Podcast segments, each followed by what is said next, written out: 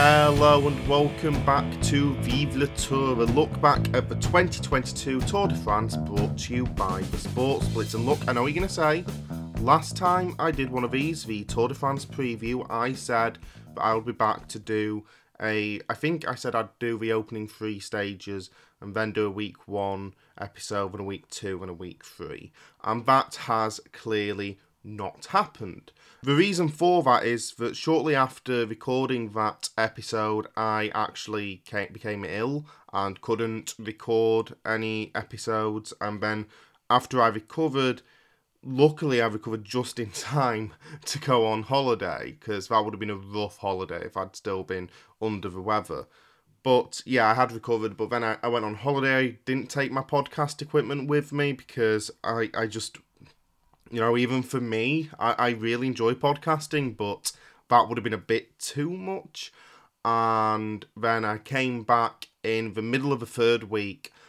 And by that point, to be honest, I just thought it's just better to do a review podcast instead of doing them all and then like releasing them as separate episodes, which I could have still done, but it would have been very out of date. So yeah, I wasn't able to do the full range of podcasts this year like I wanted to, like I said I would in the last episode, and it's a real shame because this year's Tour de France was amazing. It was absolutely incredible and maybe the best Tour de France I've ever watched. Uh, there's a few in my mind that are, are of similar quality. And you know i i think back to 2019 which was just dramatic chaos.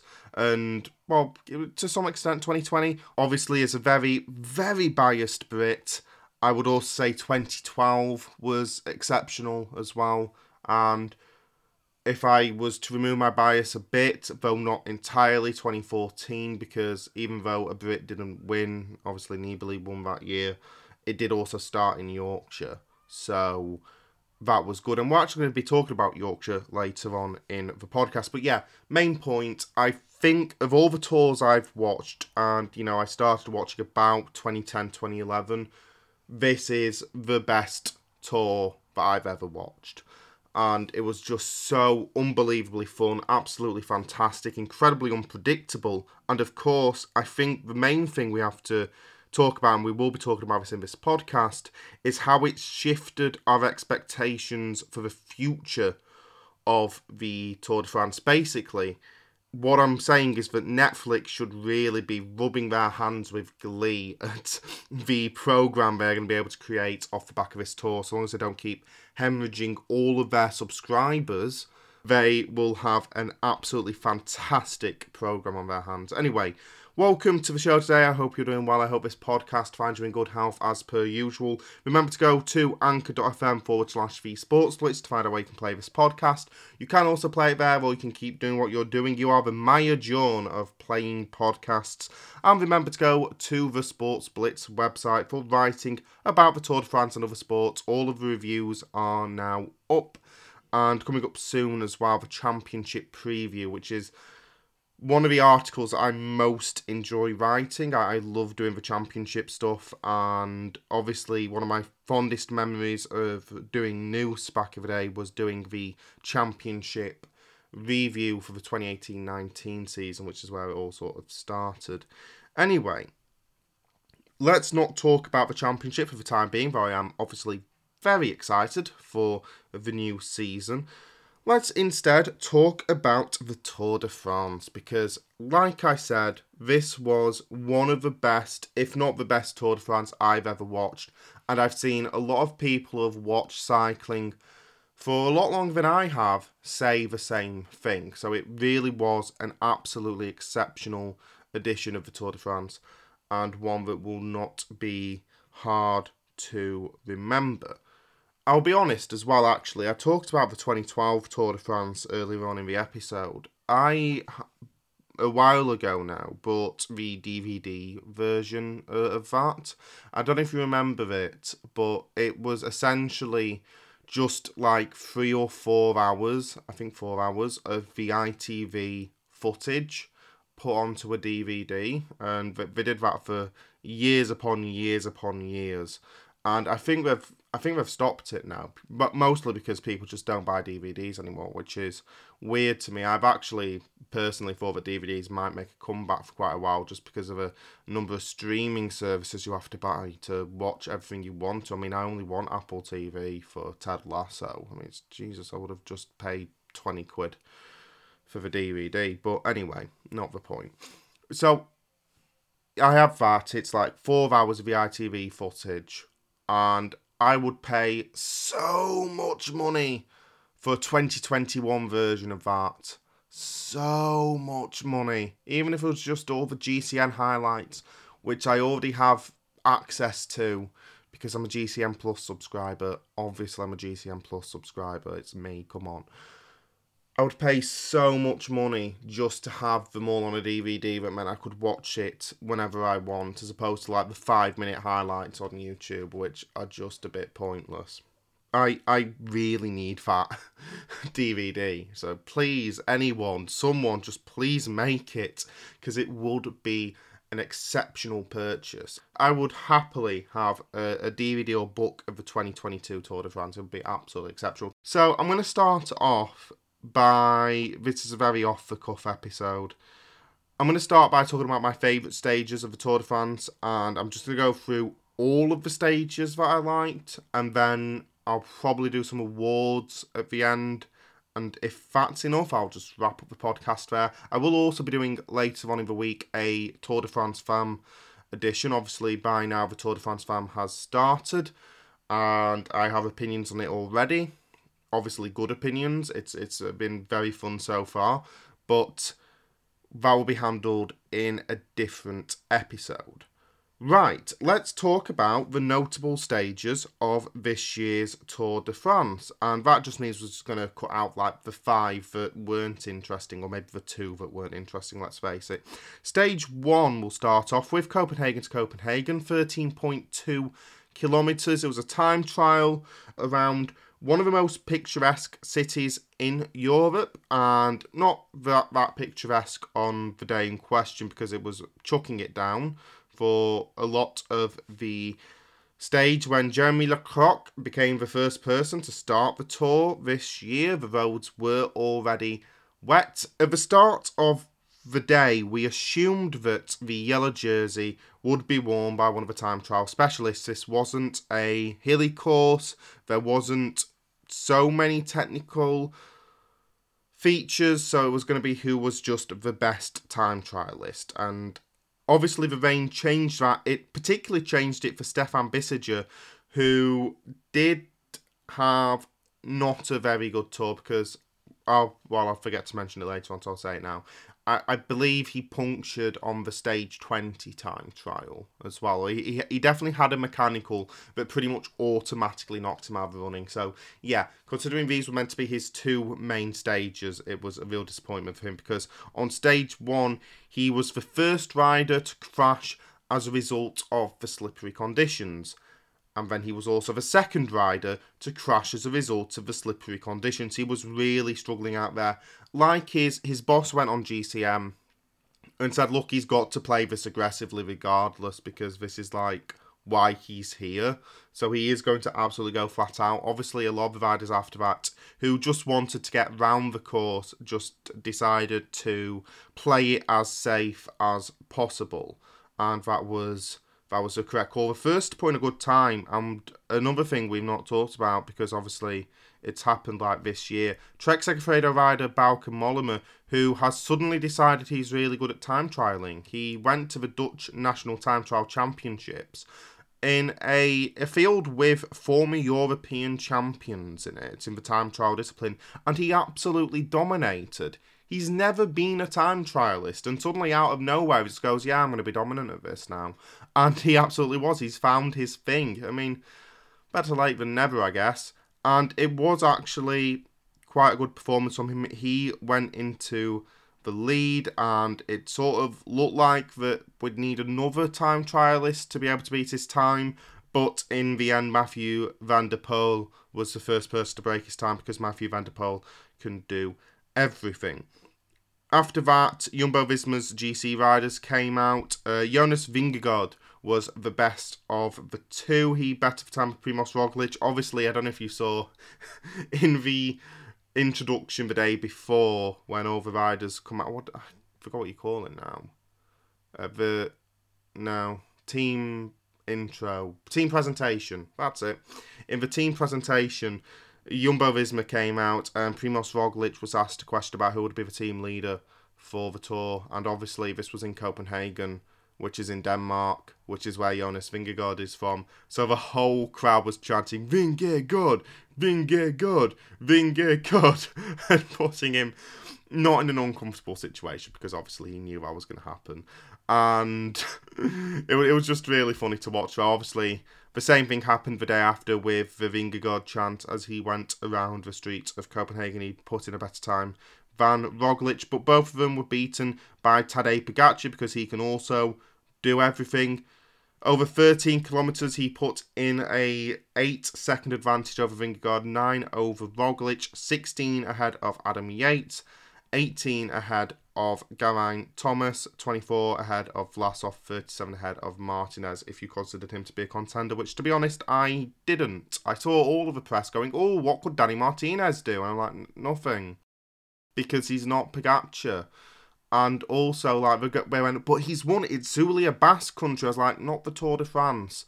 Uh, credit to him, he's a very good rider, but he's I don't I don't see him in that level yet. I need to be convinced more, and he, he's not done that yet. Anyway, speaking of Geraint Thomas, he he had an interesting approach to the stage. Uh, he went to warm up uh, before the time trial in his gilet, and then he did the unconventional thing of not taking the gilet off to do his time trial. So, just just for those who don't know, in the Tour de France, the budget for teams is massive.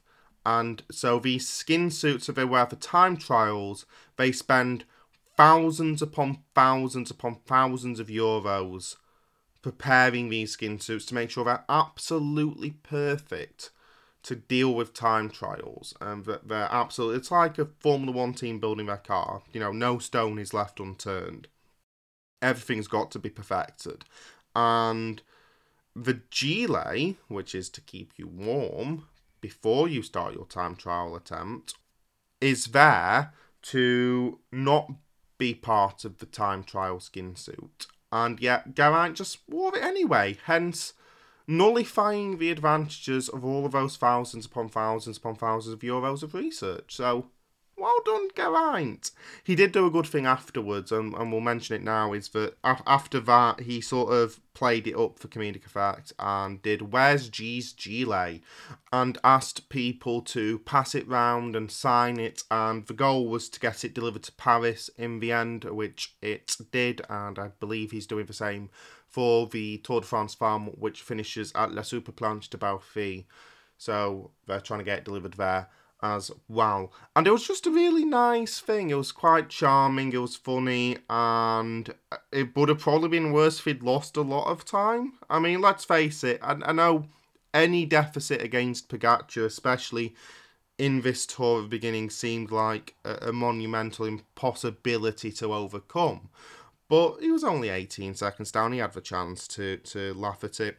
Uh, for the rest of the stage, Filippo Ganna went next out of the contenders, and you know he did actually go fastest and went to go and sit in the chair to which the, the leader sits in during time trials. Didn't even get a chance to sit down because man who can do everything, and we will say this again and again during this episode, Wout Van Aert immediately went faster. And surprise, and the only thing that was going to keep Wout van Aert out of the yellow jersey was going to be a truly exceptional performance from somebody else. Step forward, Yves Lampaert, who apparently is now a time trial expert as well. Because why not? You'll get the sense of this during the rest of the podcast. This year's Tour de France was a bit crazy. Dash, very crazy. He put in a performance that stunned everyone else. He went five seconds faster than his Belgian compatriot. And whilst it is worth pointing out that the conditions did get better during the day, it was not significantly better between Van Aert's attempt and Lampaert's attempt that explains a five second gap. Because you would have expected Lampert to finish comfortably behind Van Aert, or at least I would have. But he finished comfortably ahead in the end, and as a result, he took the first yellow jersey of this Tour de France. And I said I'd bring Yorkshire back into this whilst we're on the topic of just Denmark in general. The fans in Denmark were absolutely sensational. It was so good that the commentators, at least on the English broadcasts I listen to, ITV and GCN, regularly kept comparing it to Yorkshire. And anyone who was at the Tour de France in Yorkshire will know that's a big compliment to give because the, the atmosphere at the Grand Depart in Yorkshire back in 2014 was absolutely unreal and the tour, even to this day, are taken aback by how good it was. In fact, if you bought the Tour de France magazine as well, like I did, the race director Christian Prudhomme also mentioned Yorkshire this year. and so they're still thinking about it all this time later. It was absolutely incredible. Stages 2 and 3 would be very similar to one another. Stage 2, Roskilde to Nyborg, 202.5 kilometres. Stage 3, Vejle to Sonderborg, 182 kilometres. And I'd just like to say, sorry, Danish people. Now you get to understand the pain that French and German people get listening to this podcast. I'm 99% sure I said that in the preview podcast, but I've now already forgotten, or not forgotten if I'm correct and pointed it out accurately. Anyway, not the point. The point is Magnus Cort, who was the only reason to care about the opening hours of either stage. He got into the breakaway on both days, he took every single categorized climb on both of them stages. And I know it's it's quite hard to find climbs in Denmark because very flat country. But they did. Well done to the Tour de France and actually finding some some hills because they actually did, and they were actually quite entertaining, if only because Magnus Cort existed, and the crowd the fantastic crowd in Denmark kept cheering him on, and after the climbs, he was celebrating, especially on stage two when he rode into the polka dot jersey, where he was going, Yeah, come on, and all that. It was absolutely fantastic. Obviously, on stage two, the key was always going to be the Great Belt Bridge towards the end of stage, 18 kilometres, and it was controversial, if only because uh, EF Education had had a crash before Rigoberto Urán was caught up in something. And for some utterly mind boggling reason, the commissaires did not allow them to use the cars to get back towards the peloton. Technically, it's not allowed, but when a rider's been involved in a crash and they start, you know, following the cars closely to gain gain an advantage, they sort of turn a blind eye to it because there's been a crash and and they'll just go, we'll just ignore that. This time they were ultra stringent on Rigoberto Urán and the EF Education Easy Post riders who were trying to use the cars to get back. So I, I have no idea what that was about. He had to chase for over 12 kilometres. God knows. Yellow Jersey also caught in a crash at the start of the bridge, but weirdly he was allowed to use the cars to get back to the peloton. So your guess is as good as mine at this point. Uh, and the big disappointment with the Great Belt Bridge was that uh, the it was a headwind in the end. We were sort of expecting a, a crosswind or cross headwind on on the bridge. That did not happen. It was a headwind, which pretty much neutralised the race. So we didn't get those echelons that we wanted. It was a bit of a disappointment, but whatever.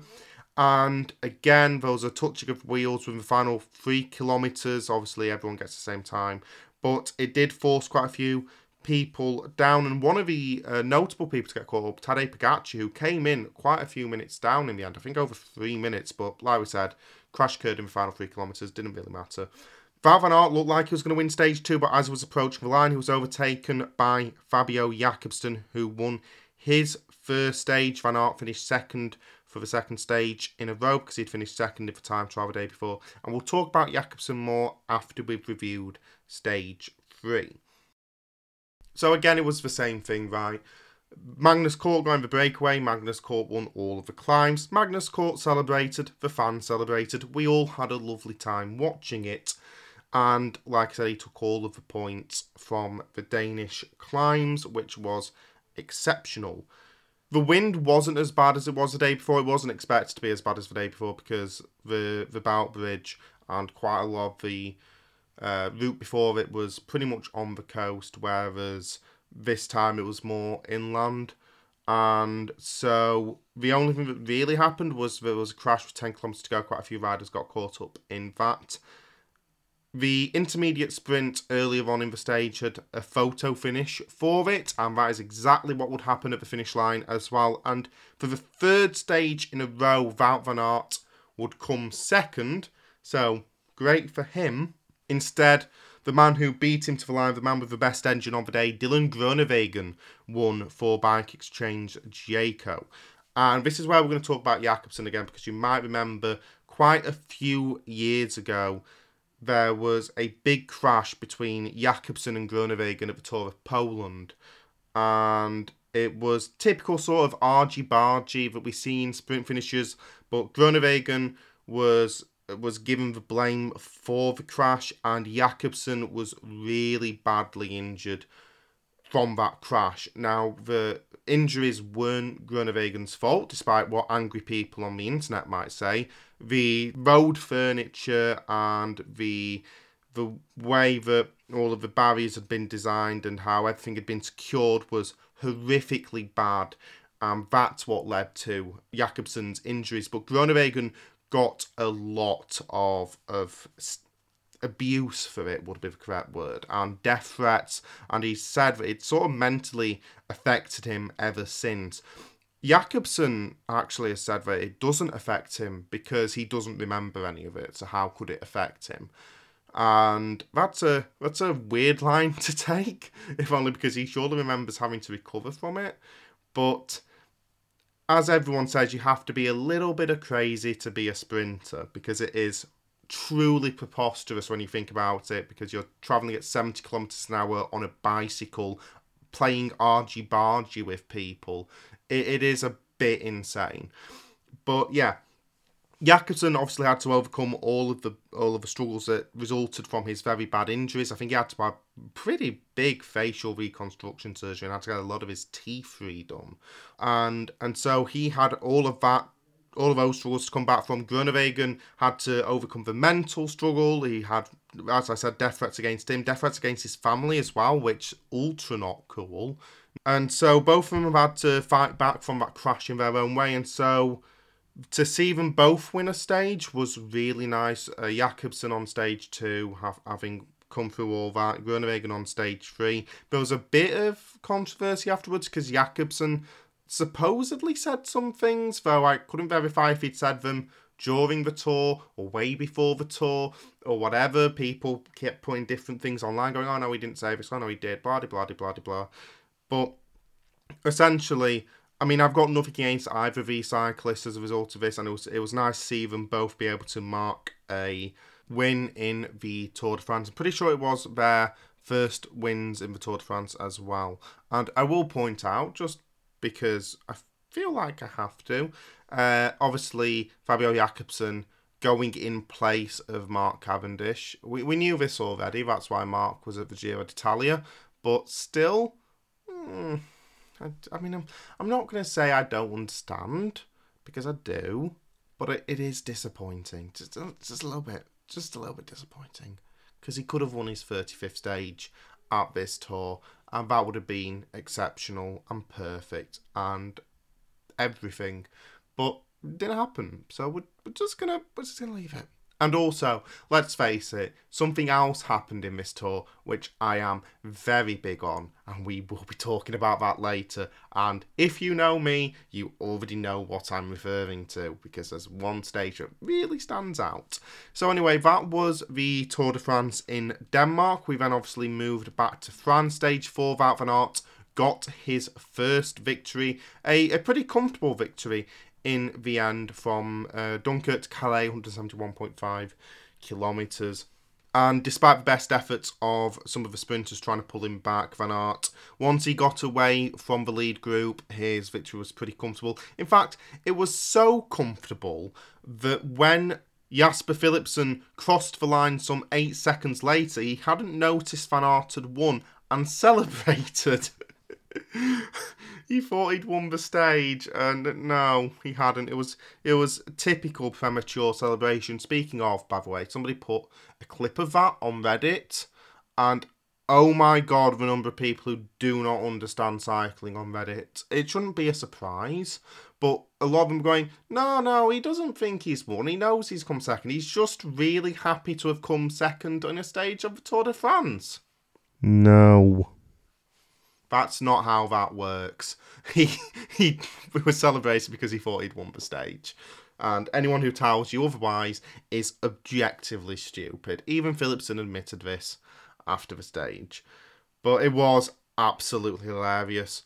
Uh, had actually, by the way, I should have mentioned this. He had gone into the yellow jersey on stage two because of finishing second. He had got enough bonus seconds to overtake Yves Lampaert at the top. So he obviously extended his lead in the yellow jersey on stage four. Stage five was a, a stage. It was a big stage. And had Pogacar gone on to win the, the Tour de France again, and you'll know the result of, of how the tour went by now, so I don't need to dress it up. This would have been the stage that would have been seen as like the big sort of first big punch in his favour because everything that could go wrong for Jumbo Visma in this stage went wrong, and and Pogacar ended up picking up pretty comfortable time on all of all of the contenders for Jumbo Visma, and by that I mean the two contenders for Jumbo Visma. So obviously it was Lille to Arenberg, 157 kilometres, and obviously, like I said in the preview, that meant they was going to be using a lot of the route from Paris Roubaix. And obviously, that means cobbles, and the cobbles were fantastic, and I love watching them. The first problem that Jumbo Visma suffered, it was just after sector 6. Jonas Vingegaard had a mechanical and oh boy, the bike change madness that started as a result of that because he was nowhere near the team car. He had three bike changes. I think the first one he changed onto it might have been Christophe Laporte's bike. I can't really remember off the top of my head, but it was it was like watching like a very young kid on an adult's bike because oh my god was it far too big for him. He could barely touch the pedals.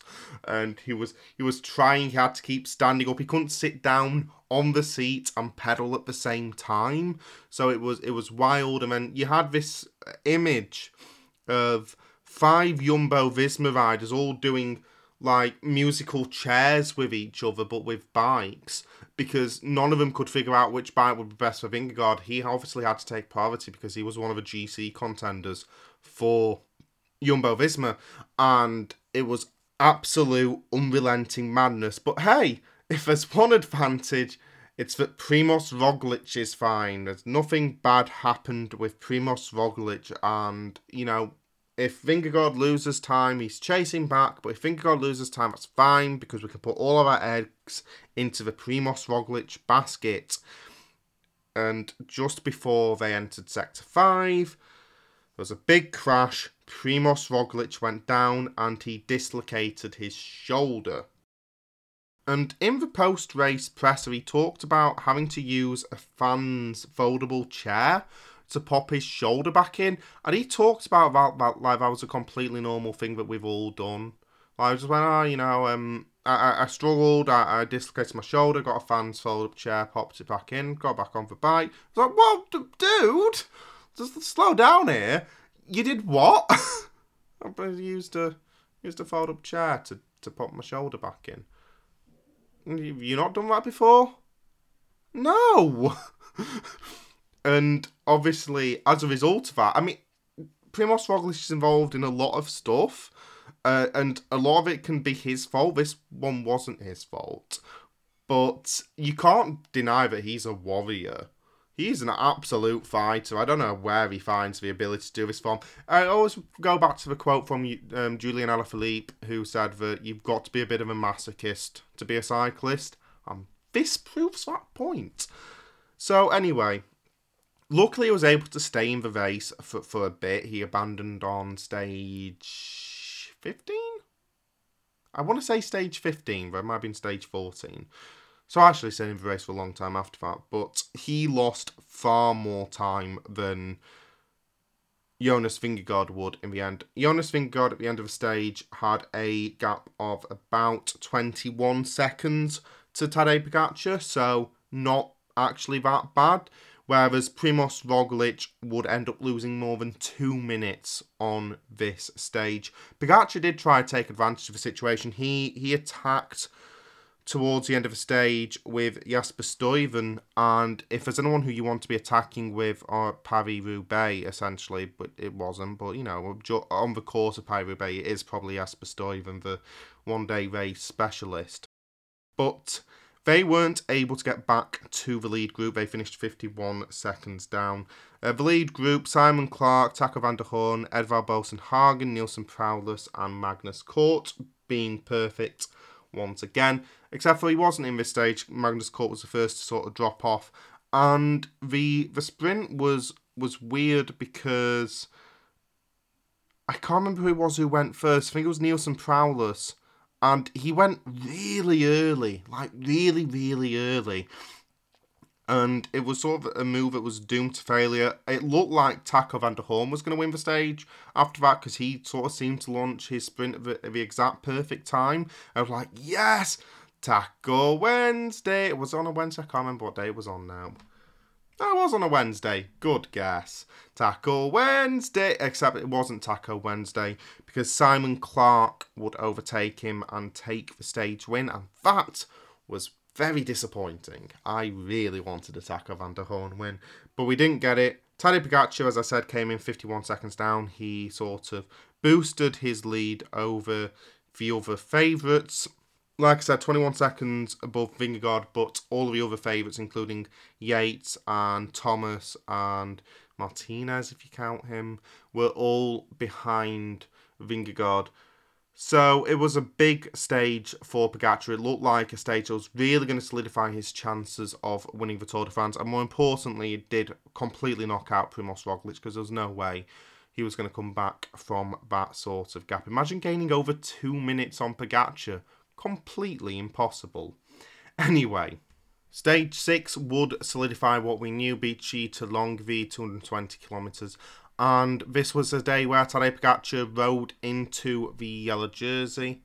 And this all came down to the final climb into Longwy, and for all we criticise Pogacar's team, rightfully, for just not being that good, Brandon McNulty did a lot of pushing on this climb, and that really helped Pogacar. But to be honest, the main thing that helped Pogacar was none of the other riders seemingly being aware of anything, because he he kept the pace going at the front Pogacar, but nobody really launched a sprint or reacted when Pogacar launched his sprint. It was really weird. I was watching them going like, "Are you gonna do something?" Well, he's going. He's going now, and like Vingegaard uh, was like 20 riders back and couldn't react, and the riders at the front just didn't. I, I wanted a Tom Pidcock win on this stage, but that, that didn't happen. This was my first real hope that he was going to do. I was like, oh, he could he could win a stage. And if you didn't know what I was referring to earlier by the one stage I really liked, you've guessed it by now. But yeah, Pogacar was a league above everyone else on, on this stage, and whilst normally that would be a compliment to Pogacar, it, it kind of was and kind of wasn't on this stage because, to be honest, for me, everyone else was mind bogglingly bad. But that stage gave Pogacar the yellow jersey, and the day after, he rubber stamped that on stage 7. Tomblaine to La Super Planche des Belles Filles, 176.5 kilometres. Going under the Flamme Rouge, Leonard Kämna had a lead of about 36 seconds, but obviously going under the Flamme just means that your suffering is about to get worse when it comes to La de Bouffy because obviously that's when the gravel starts and the climb starts to get truly ridiculous, going up to a 24% gradient by the end. It looked like for a bit of it he was going to keep on to his lead, and then when he turned off the gravel, or sorry, yeah, off the gravel back onto the tarmac, you could see he was completely cooked. The gap had come down to the maillot jaune group, obviously led by Pogacar, and he took over. Actually, no, first it was Vingegaard who took over. Vingegaard was the first to attack, and it looked like he could win, but he ran out of gas before Pogacar did. And I mean, at the very top of that climb at the line, Vingegaard almost stopped. Like he was that tired. Pogacar, despite going at an absolute snail's pace, held on for the victory. Was amongst the most tired we saw of riders in this Tour de France, and it was another performance that sort of solidified where we thought Pogacar was because Vingegaard had thrown everything at him in that stage and it just did not matter. And to be honest, at the top of that climb, Pogacar looked better than Vingegaard did and looked more energetic than Vingegaard was. And we'll talk about like how that stage has been rewritten narrative wise since because I think that's one of the stages where the narrative has sort of been rewritten the most.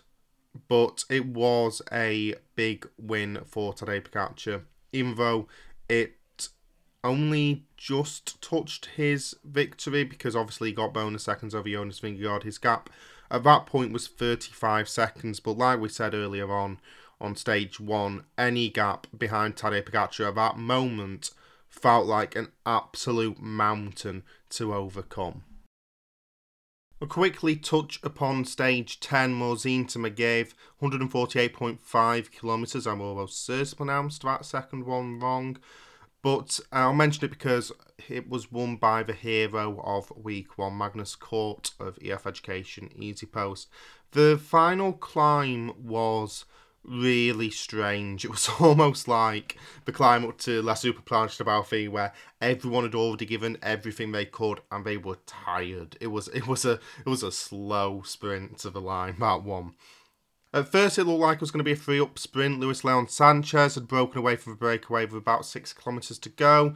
Looked like he was going to hold his lead all the way to the line at first, but then Nick Schultz, who is, yes, from Australia, despite not sounding like it, and Matteo Jorgenson caught him. They went under the Flamme Rouge together, but they slowed right down like a track meet, and that allowed five others to bridge the gap and in that, Magnus Cort won out in quite a slow sprint, barely, barely beating Nick Schultz in a photo finish for what would have been the Australians' first ever win at the Tour de France.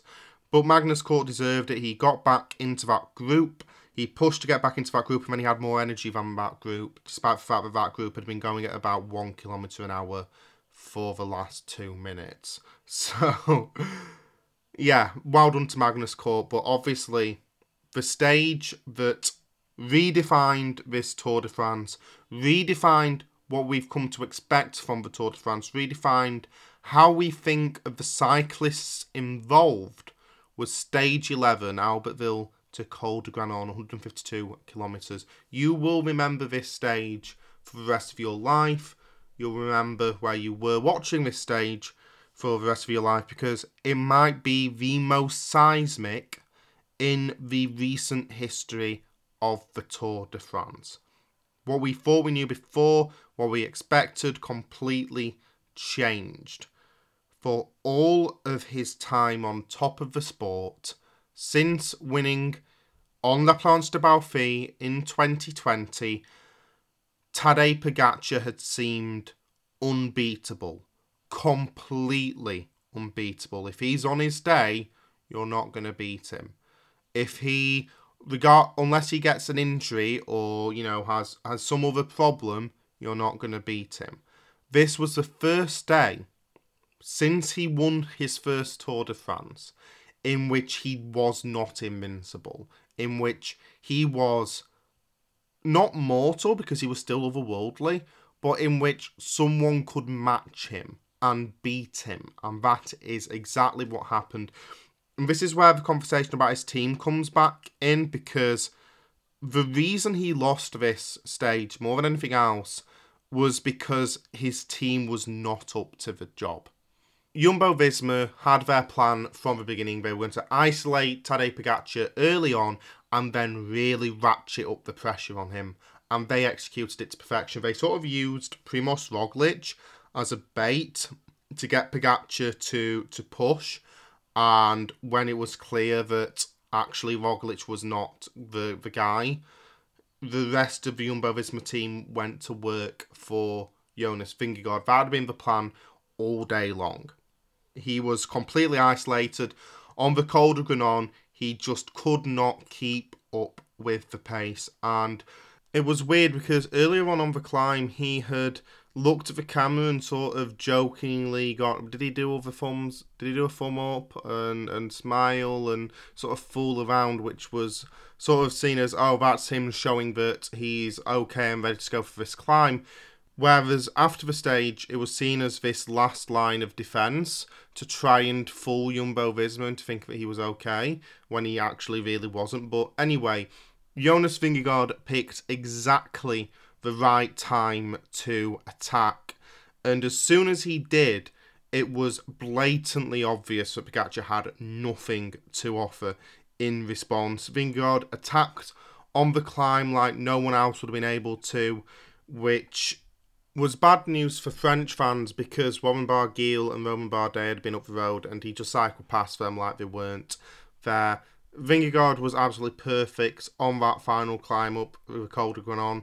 In the end, he took 2 minutes 51 seconds on Pogacar, which before did not seem possible at all and yet he he managed it. Stormed into the yellow jersey. He was two minutes sixteen ahead of Bardet, who went into second place. Two minutes twenty two ahead of Pogacar. Two twenty six ahead of Geraint Thomas. It was absolutely seismic, and of course, it could have ended up being just one bad stage for Pogacar. We'll get on to why it wasn't in the end, but it was one of those stages that completely changed what we sort of expected because before that Pogacar did seem completely invincible and afterwards it was clear that he could actually lose to a rider who's on his level and that Jonas Vingegaard is actually on Pogacar's level which we also didn't think. I always sort of thought uh, Jonas Vingegaard was nearly as good as Pogacar, but not quite there. Like that's what last year's tour seemed to show. Whenever they were on a climb together, Vingegaard would keep up, but Pogacar would get away in the final hundred meters. Whereas this year, obviously, Vingegaard's proven he can be way better than that. And I mentioned earlier on as well the sort of narrative around the climb up La Super Planche des Belles Filles changed because it was sort of seen that Pogacar had been a bit too greedy in the first week of the tour and that he put far more into his attacks than he should have and he was going far too in the red and they caught up with him. I I don't know about that because he did finish those stages stronger than Vingegaard did and looked more energetic than Vingegaard did. And I don't think that was because Vingegaard was saving his energy for week two. I think that was just because Pogacar was better on those days.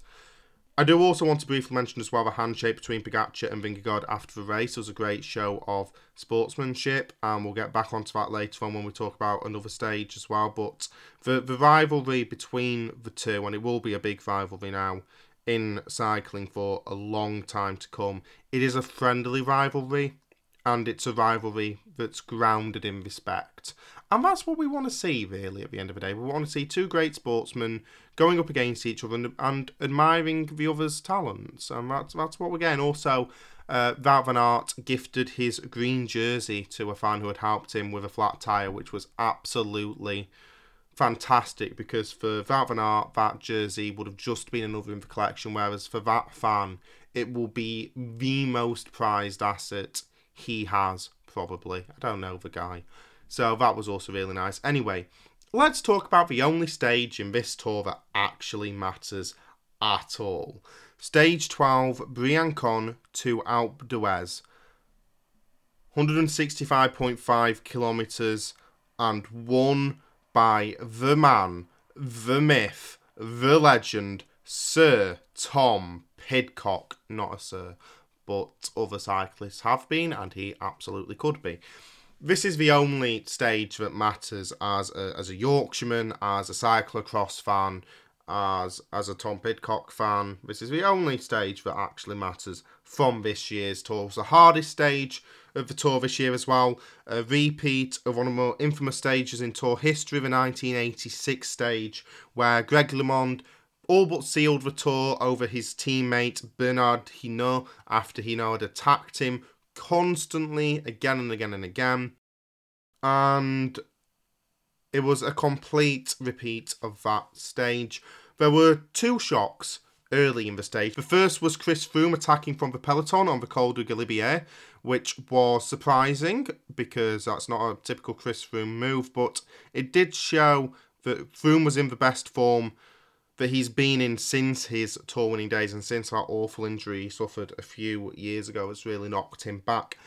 But the second one was the unbelievable descending abilities of Tom Pidcock. He got to speeds of over 80 kilometres per hour on the descent of the Galibier. He was throwing it down that mountain, and Sean Kelly on the GCN coverage called him a demon descender. Um, that was absolutely the correct term for, for Pidcock because he was absolutely outstanding. On a stage where he summited Alpe d'Huez like no one else could, no one else could keep up with him. It was still his descending that got more attention, and that's how good his descending was. It was absolutely fantastic. He was in the breakaway group that started the climb of Alpe d'Huez first, and it was clear fairly early on on the climb that Pidcock was going to ride away to victory. He was in a complete class of his own. He went clear. He entered the village at the top with a coronation, and he had mastered the 21 hairpins like nobody else could on the day. In doing so, he's become the youngest rider to win on Alpe d'Huez, which is really quite the compliment. And he was absolutely perfect on the entire stage. You cannot have enough compliments about Tom Pidcock's performance and I've always sort of been cautious when people have said, "Oh, future Tour de France contender," because first of all, none of the cyclocross stars have gone on to actually seriously compete for the Tour de France. You know, he's he's obviously because of his background heavily compared to Mathieu van der Poel and Wout van Aert, and neither of them are, are serious GC contenders. But if there is one stage that could show future GC potential, it is winning on Alpe d'Huez, and that is what Pidcock did, and quite comfortably as well. Credit also to Louis Meintjes, who was very good in finishing second the Intermarché Wanty Gobert rider. And Chris Froome finished third on the stage. It, like I said, he it's the best form he's been in since he was the dominating Tour de France champion. And obviously, he's never going to get back to those levels. But see him competitive again is, is something. So that was that was a really really fun stage as a British cycling fan.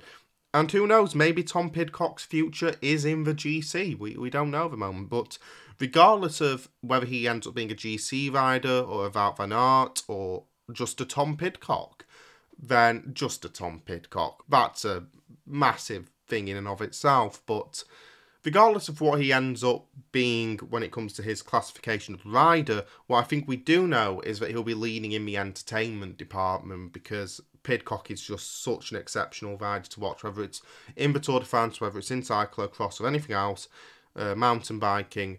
Pidcock is fantastic. In the battle for the GC, by the way, uh, Pogacar attacked, Vingegaard stayed glued to his wheel. Geraint Thomas eventually caught up, and that happened about four times on the climb, it feels like. And Pogacar didn't gain any time back at all, but obviously had to try anything at that point. So I have noticed the time on this podcast, at least the time that it is pre-edited. So just rushing through uh, some of the other stages before we get to the next big one. Mads Pedersen won his first stage of the Tour de France on stage 13. Michael Matthews finally put behind what had been quite a rough Tour de France for him on stage 14 with a win. Jasper Philipsen gained a big win on stage 15, making up for that sort of premature or not correct celebration on stage 4. He won stage 15 and temperatures at that point, by the way, you might remember, it was a bit warm in Europe around that time, 40 degrees. That's not that's not good weather for sport. I uh, I remember going back to the UK the day after, I think it was, on the rest day. Oh, Jesus Christ, it was awful.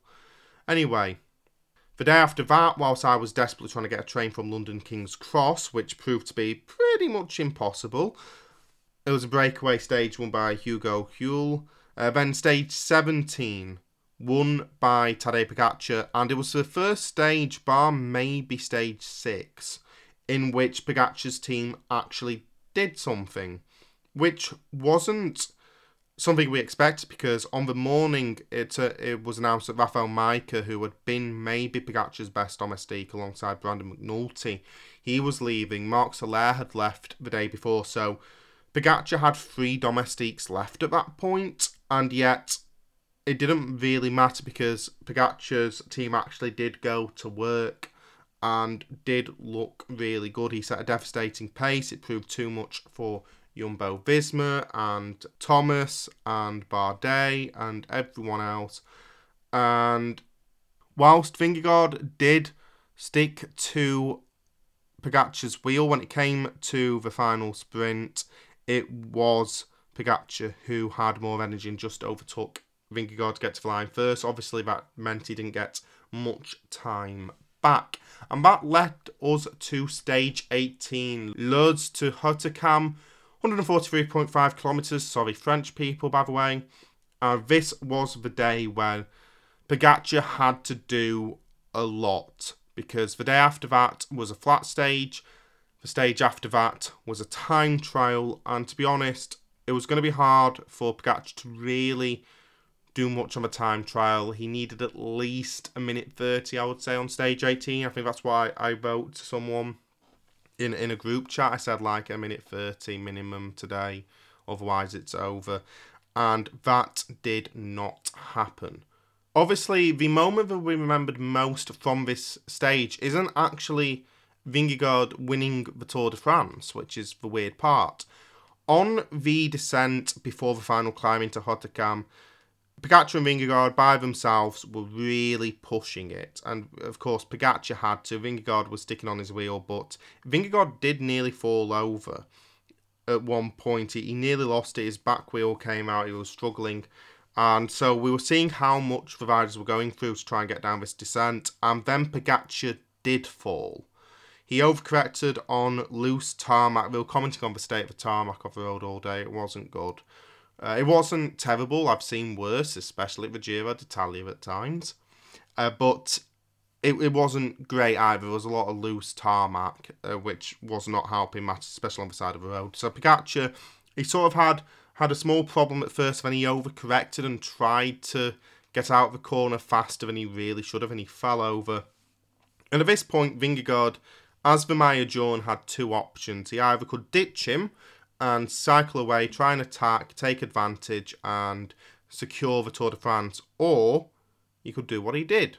He waited instead and allowed Pogacar to catch back up. It was a fantastic moment of sportsmanship. It shows that the rivalry between them is not at a bad blood level. They shook hands. Pogacar thanked him and that's what we want to see. We want to see the tour won based on who's the best cyclist, not based on loose gravel or mechanicals or anything like that. And it was really good. And what happened next shifts depending on who you trust. But for me, at the time, what it looked like was that Pogacar's team was demanding that he attack again, and Pogacar flat out refusing. There was a point where the team car pulled up next to Pogacar, and he was properly shouting at whoever was inside. He was he was telling them something. His team came out after the stage and talked about how great the moment was and how good it was for of Pogacar to do what he did and how great it was for Vingegaard to do what he did. And and so that would seem to put a dampener on that narrative because it doesn't seem like they're disagreeing, but you would not, as a team that employs Tadej Pogacar, you would not leave him out to dry like that on on social media when he is the only reason that you have success ever. So anyway, he didn't attack again on the descent. They went down together. Then the climb up to Hautacam began. Wout van Aert had been in the breakaway all day and he came back to assist Vingegaard and that is when his victory became clear because as a result of that they distanced Tadej Pogacar. He broke on the final climb and Wout van Aert eventually broke. It turns out he's not Superman, or maybe well he is Superman, but just not like God. You know, that might be a tad bit disrespectful. Sorry, people of Belgium. And he he still came third on the stage. So after all that, after being in the breakaway all day, after assisting Jonas Vingegaard up the hardest climb of the day, and breaking, he still recovered enough energy to finish third because he can do everything and is fantastic. But Vingegaard ended up putting another minute into Tadej Pogacar as a result of that stage, and that confirmed pretty much, barring utter disaster, like maybe an asteroid or something, that Jonas Vingegaard was going to win the Tour de France. It was on that stage as well, Geraint Thomas, who I've briefly mentioned at points, secured his podium with an impressive performance. He, at one point did attack Vingegaard and Pogacar, which worked for about 25 seconds. Obviously, the ultimate loser of the day, though, was Simon Geschke, who just needed the leading two of Pogacar and Vingegaard to stay away for him to secure the polka dot jersey. It would have been a massive deal for him. But not only did that not happen, Vingegaard took enough points to claim the polka dot jersey. So not only did he not win it, but he had to still wear the jersey through to Paris because obviously Vingegaard was in the maillot jaune and and so he had to wear the polka dot on his behalf, which really feels like twisting the knife at that point. He, he was so close to realising his dream and it, it dissipating like that, like it did, was just a bit cruel. It was just bullying from the cycling gods at that point. Stage 19, by the way, Castelnau Magnoac to Cahors, 188.5 kilometres. Uh, won again by Jumbo Visma rider Christophe Laporte.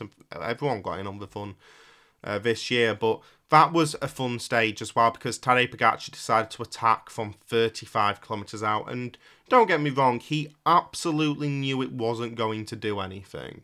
But he was bored and just wanted to attack because, you know, why sit in the peloton and just sort of cycle at a leisurely pace when you can, you know, have fun and race? And it, that's the only thing Tadej Pogacar is interested in. He just wants to race, and he did. He did actually gain a little bit of time because he came fifth in the sprint because now he's really good at sprinting too because he can do everything. But he only gained a few seconds. It was Christophe Laporte who won, as I mentioned. He broke away with 800 metres to go. He made it look like everyone else was cycling in slow motion. Even uh, Jasper Philipsen, who sort of started to look a bit more lively towards the final 200 metres, still did not have anything on Laporte. Uh, it was just another exceptional performance. And then we got on to the final stage before Paris, stage 20, La Capelle Marival to Rocamadour, 40.7 kilometres. It was proof that this is Wout van Aert's world and we're just all living in it because it was meant to be another one for the specialists. And when Filippo Ganna set his time, the commentators were going, oh, wow, that was pretty much perfect. He couldn't have done much better. And then Wout van Aert came out and completely destroyed it. He put a minute into Ganna's time on a course that was meant to be exclusively for the time trial specialist because this was the craziest Tour de France ever and didn't make any sense. But then it somehow got even weirder because the GC riders were meant to take the day slowly and just and Vingegaard was just meant to go out and guarantee his Tour de France victory. But even then, both he and Pogacar set faster times than Wout van Aert, who had set a time that was one minute faster than the world time trial champion on a course designed for time trialists only, because again, it was insane. Pogacar sort of started to, to lose out towards the end. Vingegaard was not. He was actually faster than Wout van Aert in after the third intermediate time check, and at that point he decided to finally slow down and lap it up and embrace victory. And there's a lovely moment, if you can find the video, of van Aert realising that Vingegaard is deliberately slowing down. And I think he said something like, he's going to let me win or something like that. And just the love and chemistry after the stage. Van Aert was there at the line cheering Jonas Vingegaard over. It was the complete opposite of the scenes we saw from Jumbo Visma in 2020 when, you know, the bad thing happened from their perspective.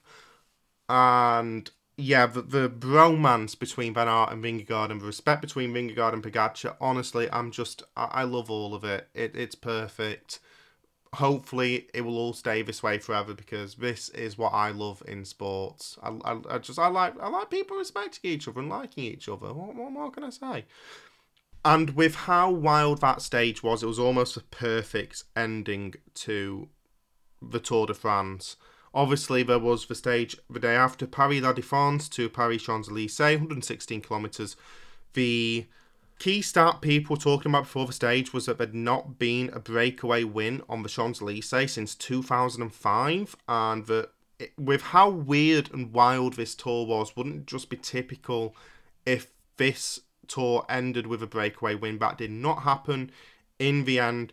Though weird was also to come because the stage started at kilometre zero on a, on a day that's meant to be relaxing and just about celebrating and being happy until we get into Paris. Everyone just sort of takes a slow start, except Pogacar, Vingegaard, and Van Aert attacked from kilometre zero. Because of course they did. Because why wouldn't you? it's so wild. There was one point where they turned around and just looked and went, "Oh, look, no one's, no one's behind us." It was like they were in their own world, and let's face it, they had been for most of this tour. So it was just another one of those exceptional sights that we've only seen in the 2022 edition of the Tour de France. It was it was incredible. They just decided to sprint from the beginning for no reason. I'm not going to complain. It was exceptional. They did have to slow down and wait up because a they couldn't have kept up that pace, and b the Jumbo Visma riders have to have their champagne and photo opportunities and all that because they've won the Tour de France. And obviously, it's the first time in a while we've had champagne on the last stage because of uh, who Pogacar rides for and the politics of the country. Uh, no champagne allowed for them. Not even like fake champagne. No, just not even allowed the image. So anyway, we get into Paris. The Next weird thing was that Pogacar and Geraint Thomas attacked on the final lap because, of course, they did. We could all see that coming to fruition, right? they just, again, they just did it for the sake of doing it, just for the sake of racing. Because why not? Sitting back would be boring. Anyway, that's not how the lap finished. It was Jasper Philipsen who had looked good on stage 19 winning in the sprint, he was in a different league to the rest of the group. He was fantastic. It was his second win of the Tour de France, and of course, winning on the cobbles is particularly special. So a good end for Alpecin Deceuninck, who of course had lost Mathieu van der Poel earlier on in, in the race. He he didn't really have a have a good race, unlike in the Giro where he made it all the way to the end. He did not make it to Paris, and that was the end of the Tour de France. It was absolutely incredible. It was, like I said, the best edition of the tour I've ever watched, and I would love to watch it again and again and again. I will quickly talk about the stages I haven't talked about so far. I'm trying to see if there's any stages I didn't mention. There was only one from uh, from week one. Uh, Bob Jungels on stage nine, Aigle to Châtel won in quite a big breakaway. I think he attacked from about 65 kilometres out and soloed it all the way to the line. So, very impressive performance from Bob Jungels and AG2R Citroën, who had been putting all of their eggs in the Ben O'Connor basket and we mentioned the madness of stage five. I didn't mention uh, Ben O'Connor had a mechanical on that stage and lost about four minutes. So even though I didn't think he had any realistic hopes for the GC, that completely killed his chances before he could even get going. So it was uh, it was a much needed win for an AG2R side who would have been down on their luck. Uh, van Aert had won on stage eight from Dole to Lausanne in a sprint, just beating out Michael Matthews and of all people Tadej Pogacar because why not? Uh, it, was a hard one. It was one of those that they had quite a steep climb beforehand, so it wasn't your typical contenders who were going for it. It was, uh, you know, the likes of Vingegaard, Pidcock, Jungels, Vlasov. It, it, was all of them who were competing, but it was Aert, the man who can do everything, who won it. I think that's every stage covered, right? Yeah, it is. Okay. So, just to go into the final results, then Jonas Vingegaard won the Tour de France with a time of 79 hours, 33 minutes, and 20 seconds. It was the fastest Tour de France of all time. Absolutely phenomenal. An average speed of 42.102 kilometers per hour for Vingegaard, absolutely exceptional. Pogacar came second, 2 minutes 43 down. Geraint Thomas third, 7 minutes 22 down. David Gaudu fourth, 13 minutes 39 down. Alexander Vlasov fifth, 15 minutes 46 down. By the way, I do want to mention, whilst we're on the topic, last place this year was Caleb Ewan, who came in 5 hours 40 minutes and 42 seconds down. On the final stage, he had a picture of the Lanterne Rouge on the back of his cycling jersey, which I, I loved. Obviously, when you're a sprinter, you're not concerned about your final time so long as you get in the time cut. And Caleb Ewan did. By the way, was that great moment with Fabio Jakobsen when he got in the time cut on one of the stages by about 17 seconds or 27 seconds. And, and the team uh, Quick-Step Alpha Vinyl celebrating after that, which was which was quite nice to watch. Real wholesome moments there. In the points classification, uh, van Aert won it with 480 points. Honestly, significant failure. Didn't get to 500, sack him. But he he had sort of like the maybe not the Sagan advantage, but he had an advantage over the sprinters because obviously he was picking up a lot of the intermediate points that were in the mountains and, and over hills, and he was able to get the sprint points on stages that finished uphill and the ones where the typical sprinters just couldn't compete. Um, that's why his lead was so big in the end, and why he was able to just sweep up so many points. So as you know, last year I think Cavendish won with like three hundred and odd, and it might have been at the low end of the three hundreds. Uh, anyway, Jasper Philipsen second, two hundred eighty six points. Tadej Pogacar of all people third, two hundred fifty because he can do everything.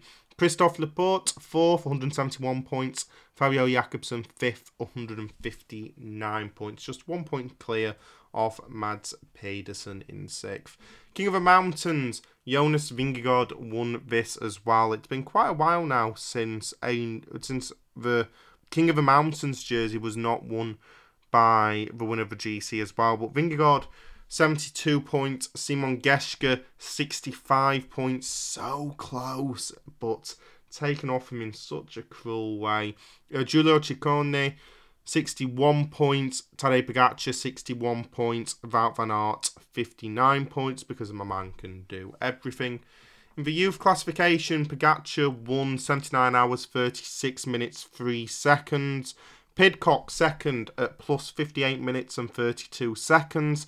Brandon McNulty third at plus an hour 28 and 36 seconds. Matteo Jorgenson fourth, an hour 31.14 and Andreas Leknesund fifth, 1 hour 54 minutes and 48 seconds. In the team classification, it was Ineos who won this year, 239 hours, 3 minutes and 3 seconds. Groupama FDJ second, which was quite a surprise, 37 minutes 33 seconds. Jumbo Visma third, 44 minutes 54 seconds. Fourth, Bora-Hansgrohe, 1 hour 48 minutes 45 seconds. And fifth, Movistar, 2 hours 11 minutes and 22 seconds. So, before I wrap up the podcast, it's time to go into some awards. Best rider dash favourite rider, I guess, of the tour this year obviously has to be Jonas Vingegaard because I'll be honest, going into the tour, I was very pessimistic because I thought, well, there's no challenge. Pogacar's going to win. And whilst he is fun to watch and, and it's fascinating to see what he can do, it is all. It also did feel very predictable, and I didn't see anyone being able to challenge him. So Vingegaard not only showing that he can challenge him, but that he will have a very good rivalry with Pogacar in the future, not only on a talent level, but also in the sense of how much they respect each other, which is genuinely really nice and wholesome. Uh, I think it really sets up cycling for a bright future, and so the the change of my attitude towards the Tour de France because of Jonas Vingegaard makes him easily the rider of the year. Though, of course, credit goes to Wout van Aert once again, who can just do everything. I think this is his second year. He's been the honourable mention for Rider of the Year. Obviously, last year it was Mark Cavendish who won.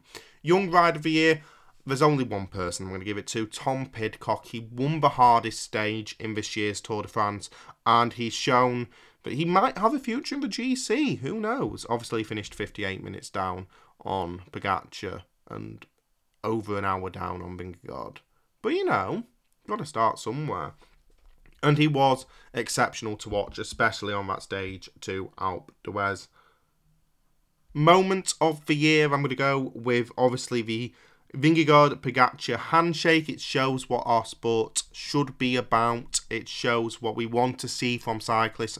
And if I ran a cycling club, I'd be showing that to all of the kids to say, this is what you do. It, it was really nice, and it's a moment that Netflix should be really hyping up in their series. Stage of the year, obviously. Stage 12, Briançon Alpe d'Huez. Obviously, this has to be my stage of the of the tour because Tom Pidcock won it and it was absolutely exceptional. Though credit also has to go obviously to stage 11 Albertville to Col du Granon because that was the stage that made us realise that there is actually going to be a rivalry and duel for the Tour de France in the future. And of course, as well, stage 18 from Lourdes to Hautacam. It might feel like I'm picking on Tadej Pogacar a tad bit, so I will also say as well, stage 7, Tomblaine to La Super Planche des Belles Filles was also an exceptional stage and an exceptional performance from Pogacar. Unlike the day before where it felt annoying how everyone else had done, this was just Pogacar being way better than everyone else. Anyway, those awards were off the cuff, and I can't think of any more. So, with nothing more to be said, that is the end of Vive le Tour for the 2022 Tour de France. Except it isn't, because I will be doing a podcast reviewing the Tour de France Femmes next week. Obviously, it's already started, and you'll know how it's been going on if you've been following it, which you absolutely should be because it is fantastic and I'll be talking about that in the next episode. But until then, thank you for listening. I've been Alex Woodward, and until next time, vive le tour!